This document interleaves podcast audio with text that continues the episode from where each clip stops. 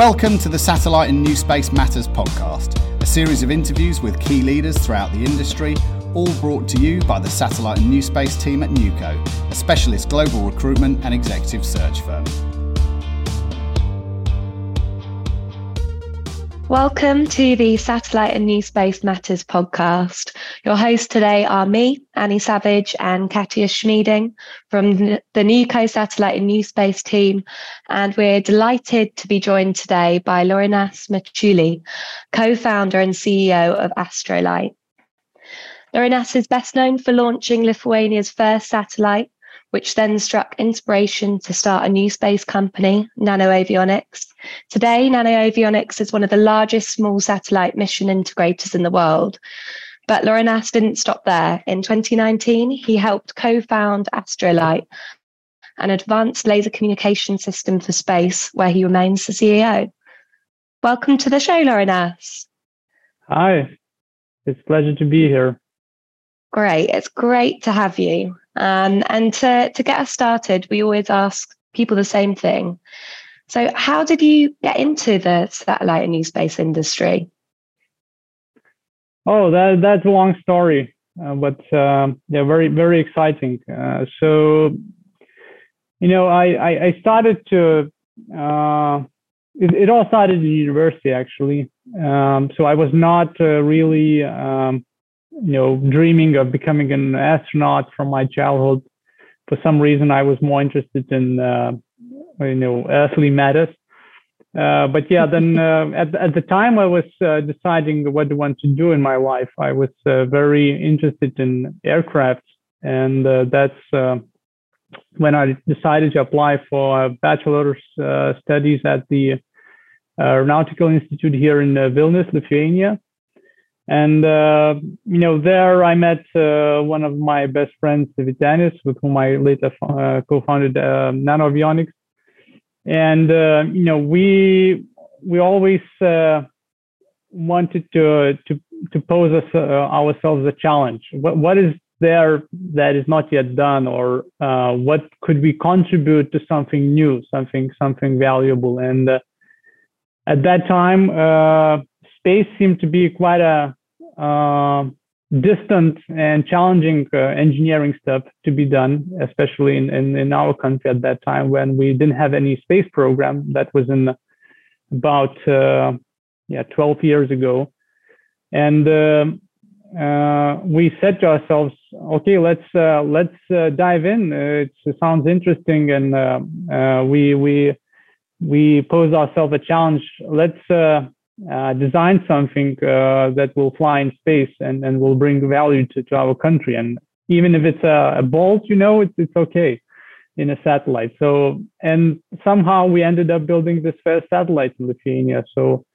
it was really, let's say, an engineering passion and interest that was driving us, not, not money, not some, uh, you know, um, becoming famous or something. It's just uh, the, the engineering curiosity and, and passion that drove us, uh, drove us there. Brilliant. Wow. Um, and okay, then, so sticking with the theme of the past, where, where did this inspiration, um, what is it that you launched into space? Um, what was the vision? Yeah, so right at about 2010, uh, this new space uh, uh, paradigm started to emerge quite quickly and it touched our country as well. So that's uh, when we learned about CubeSats, you know, and this the one can uh, build uh, this uh, CubeSat quite an affordable cost and easily. And uh, we wanted to start, um, uh, you know, inspiring other people uh, to work in space. And of course, ourselves were also interested. So we started to work with a group of volunteers in Lithuania who wanted to contribute to the first satellite project. Uh, there was no governmental or private program uh, aiming at that. It was fully volunteer work. Um, and uh, uh basically, the idea materialized when we were doing internship at NASA Ames, and we got to to learn this uh, company called NanoRacks. It's now quite famous, but at that time they were one of the first to offer launching CubeSats from ISS and that was uh, seemed quite an attractive opportunity opportunity because the price was good. Uh, we had, let's say, the timing was good, and uh, when we came back to Lithuania, we we gathered a team and uh, um, attracted some funding from public funding, um, uh, universities, and we all started to work on this, and and we we we were able to manage to to build and launch the CubeSat in about uh, about two years. Wow. So that happened in 2014. wow. That's yeah, incredible. Um, especially to have volunteers to help. The, the whole journey there is really inspiring. Um, okay, so since then, obviously, you have moved on to Astrolight. I think that was 2019. Um, so how did that come about? How did that transition occur? Yeah, that's uh, another story. so uh, when I left Nanoavionics, I was, uh, of course, very much um, had this experience of, of building small satellites, and and then really um, that was that was uh, the thing that uh, got me into the industry. But I started to think more what value actually you get from space and from um, and from the satellites, and um, looking into let's say new challenges and new uh, new business ideas, and that's how I was started to get interested into the satellite communications uh, domain. And uh, it also came quite interestingly from the first Lithuanian satellite mission because uh, we were so struggling to get the data from the satellite because it was um, it was having problems with the power budget and it used to turn off at some times, uh, especially when it was flying over Lithuania. Uh, so we know the passes were uh, in ISS orbit uh, drifting quite a lot, and sometimes they happen during the night. So we had to sleep in a small room uh, in the university building to actually then wake up at three, uh, three, you know, a.m. in the night to, to to listen if the satellite is transmitting something. And thankfully, we got some data from the amateur radios from USA and managed to to get the satellite up and running but that's when I started to think, okay, this is seems to be the communication with satellite is still challenging, and there is a lot of things you could improve. And uh, uh, the idea to start working on laser communication uh, came up when I understood that um, there is a a need to actually uh, get the communication technology that would not be limited by legal or, or technological, uh, let's say, constraints to increase the, the throughput of communication. So, of course, radio is there to stay. That's a, a very, you know, fundamental technology we use for communicating, but it has these limits, uh, limited spectrum that satellites basically have depleted. Uh, it's uh, starts to be not very efficient when you go far away if you want to go to distant planets. And uh, laser communication can actually bring uh, these constraints uh, to a much further, I mean, to a level where you are almost un- unrestrained in terms of how much spectrum you want to use. Uh, it's very much uh, energy efficient. So actually, the, the industry is, is going to, I think, uh, adopt laser com as um, in a similar way as we we started to use fiber networks, uh, fiber connectivity for internet, and uh, that's when uh, you know I decided that uh, Lithuania could contribute to that because uh, Lithuania has quite a long history of laser technology. It's coming from uh, old Soviet times. You know, our scientists are quite good at this, and we got a lot of companies working. And I met some you know people who were excited about this and wanted to work on this and uh, i said okay let's uh, let's start this new project this new baby. Mm, amazing. Interesting. And what what do you think the benefits of laser will be against fiber? So you know in principle it's it's it's just that you know the fiber is, is very convenient to use on earth uh, whereas in space you cannot use fiber. So, so that's that's the key, key mm-hmm. difference. Other than that, it's, it's, still the same infrared lasers you use to, to transmit information. the big challenge for free space, you know, laser communications is of course the technology is much more sophisticated uh, compared to connecting just uh, you know two nodes with a fiber on Earth. So you have to point precisely. You need to ensure um, you know signal can survive the atmospheric turbulence, attenuation, and big big distances. So it's just more complex from engineering point of view, but still the, the output is the same. You get higher data throughput with uh, without uh, constraints on spectrum. Mm. And um, to sort of dive a little bit more more deeply into the work that you're specifically doing with with Astrolight, what what are your plans in in the next few years? Yeah, thank you. Good question. So. Uh, as you said, we started in 2019. That was really very much the beginning for us, and we started from scratch.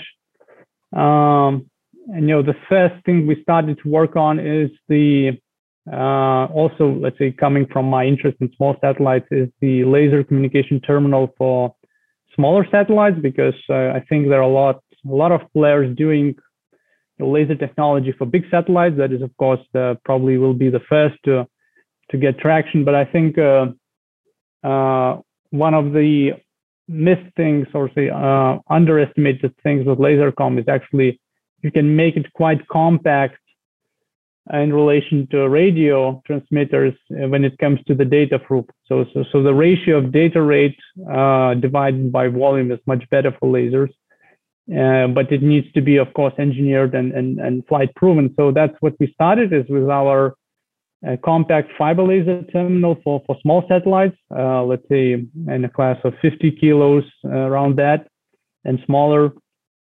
And uh, when we started to design this thing, we actually understood that we, we need to think about the systems, let's say systems perspective. And uh, it, it appears that the, the, the ground stations that could support these optical links from satellites are still very at a very very early stage, and there is no optical ground station network developed yet. Uh, so we said to ourselves, okay, we need to tackle this challenge uh, as well because I mean, uh, if we if we don't have a ground station, we cannot sell the, the laser terminal. So we started to think from an end-to-end perspective, and uh, that's how we in 2020 also initiated our optical ground station project, OGS1.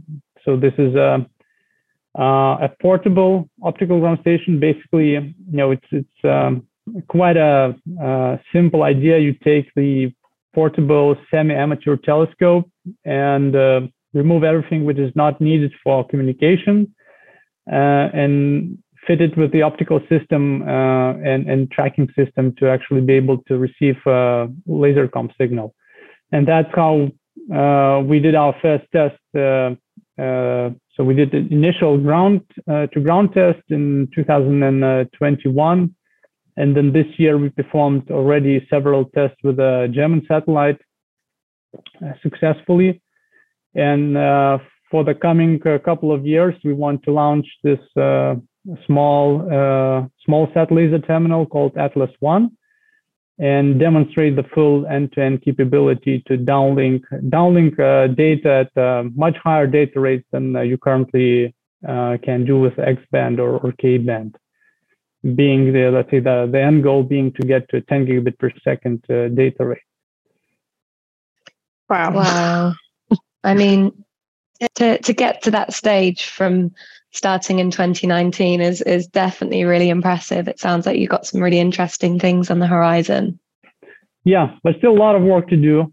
Uh, you always, you know, it's always you always overestimate your you know timeline, but uh, if you don't push too much, then you don't reach the, the full potential. So I guess I still need to do to do that as as um, although people laugh from Elon Musk, uh, it's really you need to push the boundaries there is no other way you can uh, be in a winning position if you don't do that.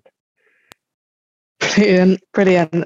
Um, and so, sticking with that future Elon Musk innovation and all this pioneering work that you're doing, um, what do you feel is the key importance of these new advancements in space-based technologies? Where do you see the future for, for space? Yeah, that's that's a good question, and uh, bit of a tricky of, one. yeah, and um, you know there is a always people who are pessimistic about investing anything in space. Uh, just you know make life better on Earth. And so I think we don't need to put in a contradiction contradiction these two things. Um, uh, we can do a lot of things let's say in space without sacrificing uh, you know life on earth i mean without without actually taking something away from what we can do on earth so it's really complementary and uh, my uh, i am quite uh, let's say uh, uh, in line what what I, I was participating in one conference in in luxembourg and there was this message from uh, from Peter Platzer, the CEO of Spire, and his message was that uh, you don't really invest in space, but you invest in the information you get from space. So I think that the information that we could get from space, meaning you know uh, the data, uh, imaging, uh, Earth imaging data, uh, the data about what is happening with our climate, the data about what is uh, you know where the life is coming from is there a life in uh, other planets? I think all these questions deserve an answer and it's really the information uh, that we could get uh, from spaces that brings value so that's that's the most important thing i, I think that we can let's say um, kind of show to people that we can bring value. Uh, of course, there is this philosophical question of, uh, uh, what is our future in space? And I think this is also an important question. Is uh, even without, you know, touching the topic that uh, something bad could happen to Earth, uh, I would agree that our our destiny as a species is to actually to to go further, to always explore. So we don't we don't need to stop on Earth. We we need we need to go further. I think that's that's our destiny.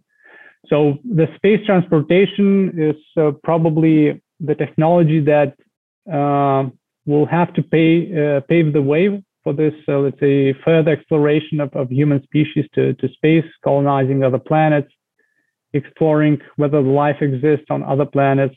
Very these fascinating questions that, that need to be answered. And with that, I think uh, when the space transport transportation technology reaches a, let's say, a level where it is affordable, uh, so that we can actually do a lot of economical activity in space. So space travel, space tourism, um, asteroid mining, uh, building, you know, um, hotels in space, and maybe some uh, some remote uh,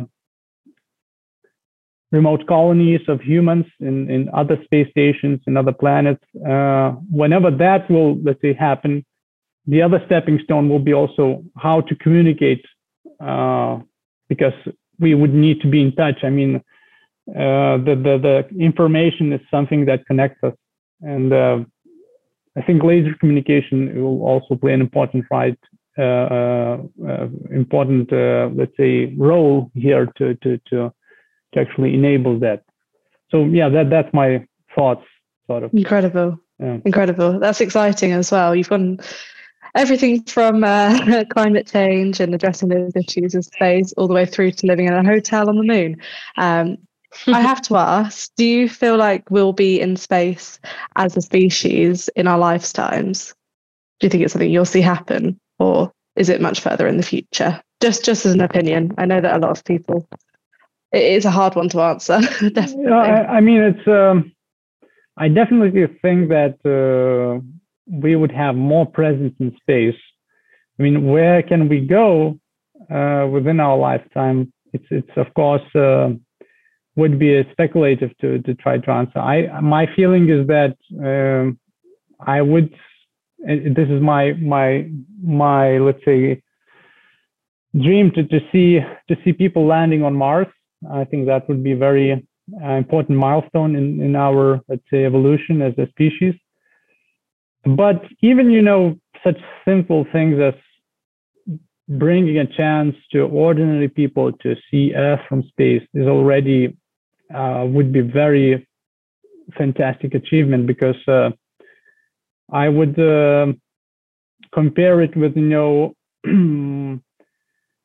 to the moments in our history where you know part of our civilization went to the other worlds. Of course, there were some bad things happening with that, but there was also a lot of good things where you know people were able uh, to get away from the regimes that were oppressing, and new ideas emerged. Um, and I think with that we could also see some very interesting, uh, you know, developments of uh, you know so societies living in space and maybe coming up with better ways to organize society, or uh, even uh, you know understanding uh, the the this this fragile fragile uh,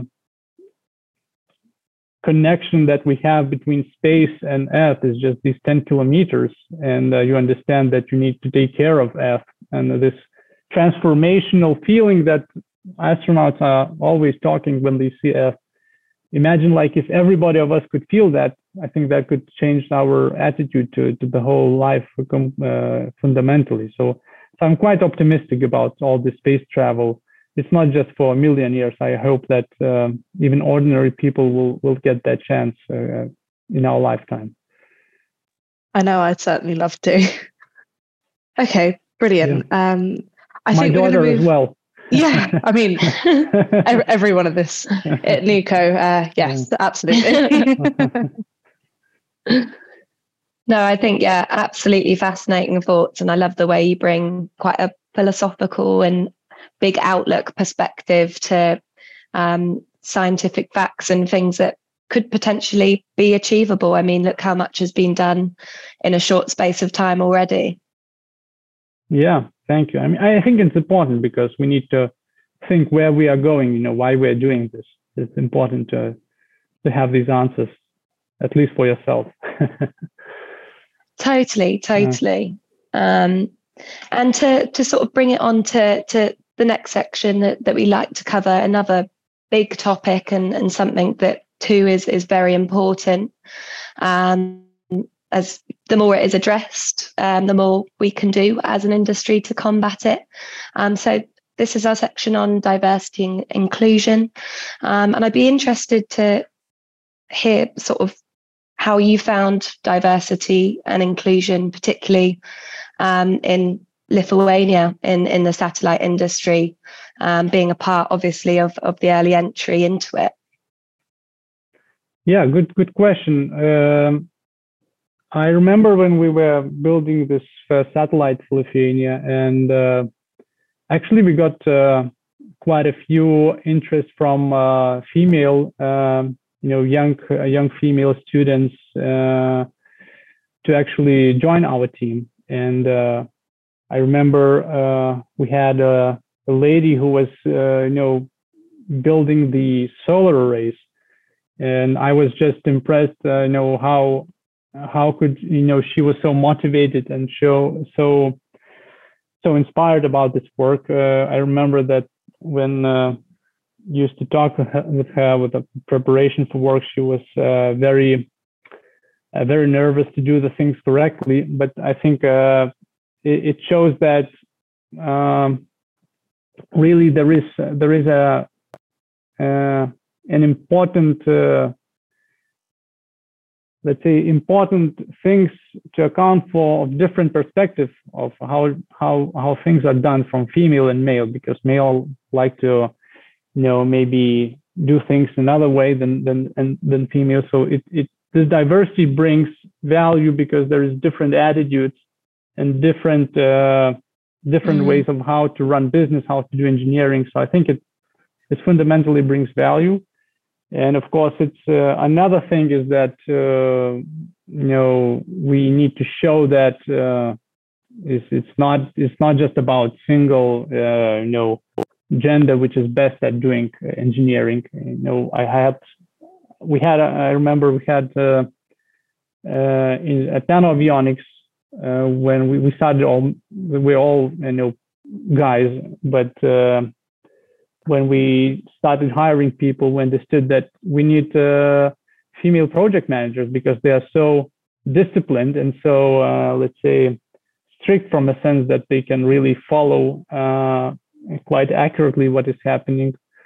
And I'm uh, happy that after the career at Nanoavionics, this Agnia joined uh, ESA and is now following a career in space. And, and we have, uh, although unfortunately we still don't have a females at Astrolight, we're still small, but actively looking f- for them. But uh, from from the satellite project in Lithuania and from uh, from Nanoavionics already know quite a lot of females who made career in space, and and that's that's exciting, I think. So, uh, and especially the new space um, industry, I think it's uh, made the space topic much more open and much more attractive. Uh, and I think the ESA's uh, European Space Agency's initiative uh, to get more diversities is very, very welcome. And uh, I, I, hope that uh, we can keep balance here. It's, it's important to have balance. Absolutely, absolutely. Um, and and what do you think sort of senior leaders like yourself can do to Im- improve diversity and inclusion um, across the industry? Difficult question. No, usually senior people are concerned how to for the company to survive and how to prosper, but of course they clever leaders think. Uh, in a long-term perspective, and they understand that you know if you have you know if you take into account the diversity, you can have a more sustainable development of the company instead of you know being very narrow-minded and having very narrow-minded attitudes. So I think. Uh, at least for the young leaders that I see, and and I hope me included, and, and, and some of my folks that I know from other startup companies in space. Wherever I see these new leaders, they're usually quite uh, quite open, and they try to actually include a lot of uh, females in their leadership. And so I think that's that's a good uh, good attitude. Uh, so, and and we have also some uh, let's say good examples from senior management positions uh, that made successful uh, careers in space uh, who are females. So I think it's, uh, I think in general situation is good. I, I wouldn't say there is a some sort of a, a, pressing problem. I think we are going into the right direction. No, absolutely. Um, I think that point you raised as well of of young leaders um, trying to include females in leadership yeah. is um, such an important to, important step to to try and make that um, more of a more of a presence and more of a thing that's obviously been been lacking um, in previous years, but um, definitely the right step and and so important to try and ensure that we're able to as much as we can and, and when we can as, as possible. Um, yeah so yeah, thank thank you for your thoughts there. Um, really appreciate really appreciate it and really interesting insights. Um, passing on to Katia um, to ask you a little question on on your perfect weekend. Uh, so we we listeners uh, are quite nosy. We like to know a little bit more about the man behind the career. um, so we always like to ask, what would be your perfect weekend? Yeah, that's a nice one. You know, um, uh, I I, uh, I have a family. I have uh, two daughters. One is six years old, and uh, another one is, is is just four months. So actually, right now for me, it's just the the perfect weekend is to be with my with my family, with my children, and uh, it's just uh, such a such a good way to remove the stress because you just when you are with children, um, if you can really you know separate from the pressing issues of the work you need to forget and, and the, the weekend is usually the best the best time to forget the, the let's say the work because during the normal you know work days I, I'm still struggling sometimes after work to to to completely separate. There is some things jumping around, and I need to to even sometimes uh, get some stuff done uh, at home. But yeah, I, I, tried for the for the weekends. I tried to be quite uh, let's say uh, uh, quite quite disciplined on this. And uh, the, the perfect perfect weekend is is to go with my children uh, either to some uh, to some uh, remote area to travel or to play, to visit some parks, uh, to visit our relatives. Uh, yeah, just just to enjoy time together because that that is something we lack, uh, especially nowadays when we are so much used to to be in a hurry to do a lot of things. Uh, and this information flow, we just uh, takes our time, this precious time with that we could use, communicate uh, and share our, you know, share our thoughts and, and communicating with children, share our stories. That's so, so the weekend is the perfect time for that. Amazing. It seems like you've got a really nice work life balance uh, laid out there, understanding the importance of shutting off with family. Um, yeah, I think although it's still challenging. I mean, I have to admit it, it's, it's, a, it's a tough one, but uh, I'll try to, I'll always try to improve on this. Brilliant. Um, okay, I'm going to hand you back over to Annie. We're going to continue to learn a little bit more about you um, delve a little bit deeper into your likes and dislikes, it's the quickfire round. Exactly. So yeah, no no clues here. You'll need to think on your feet. Um, couple of questions. Going through it. Answer as quick as you can. Great. City or countryside? Uh, so the answer has to be uh, like uh, completely one or the other. Yeah. Yeah. Yeah. So it's a sort of quick fire round. So we'll go through mm-hmm. um, a couple of questions, plane no or thinking, train. Yeah, yeah, yeah. No thinking, think on your feet, pick pick either one. Yeah, so countryside. Perfect. um, plane or train? Plane. Great. Yeah, yeah, yeah. If you could live anywhere in the world, where would it be? Oh, uh, I would like to stay in Lithuania. I like it. nice. No place like home. yeah. Elon Musk or Jeff Bezos? Elon Musk, definitely. Book or film? Uh, sorry, what was the first word? Book or film? Film. I have to admit they are film. yeah, fair enough. Early bird or night owl? Night owl. Favorite music genre? Rock. Nice. And apple or orange? Aqua.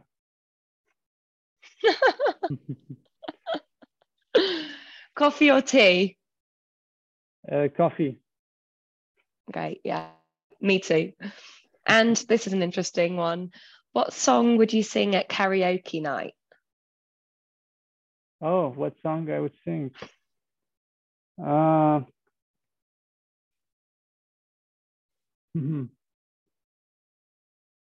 It's always challenging for me to, to get this a quick. Uh, it, it very much depends on the mood, you know.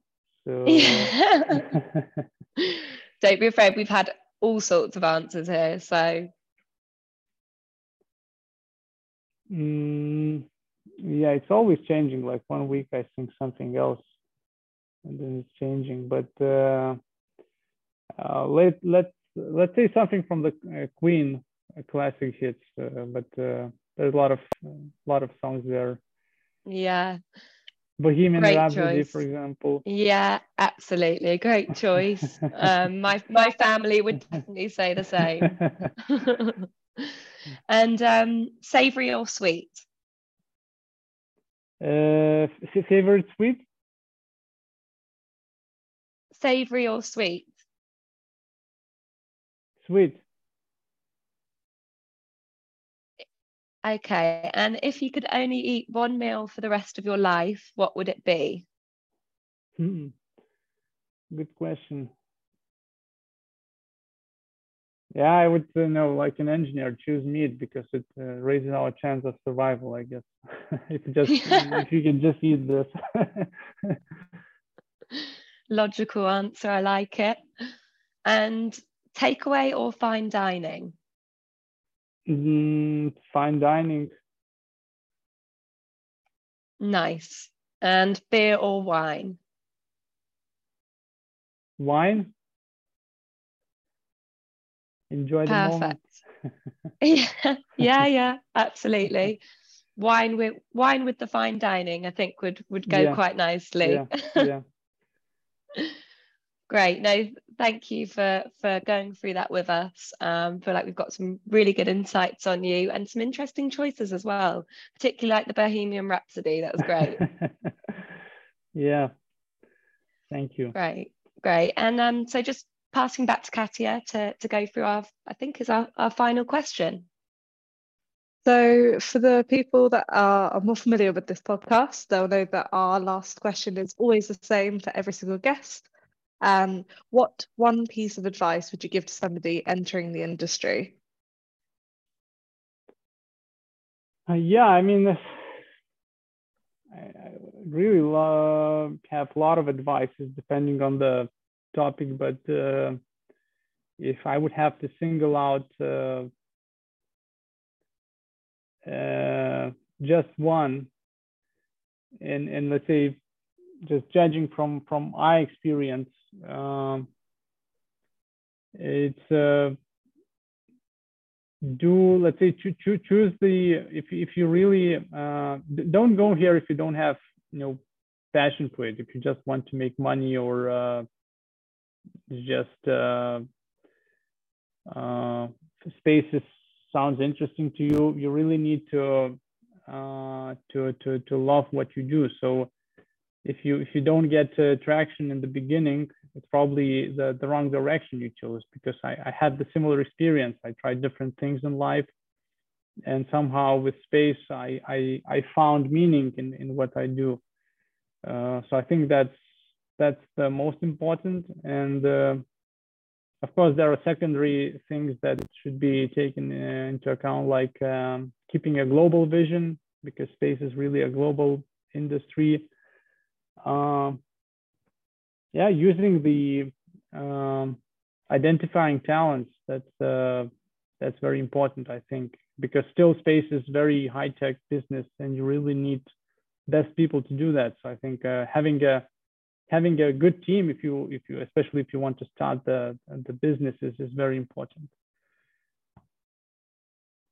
Fantastic, great advice. Um, couldn't agree more. It's not just about the money; it's about the passion and, and the much bigger picture. Yeah, Brilliant. because it's it's really difficult. I mean, what what my experience is that it takes so much.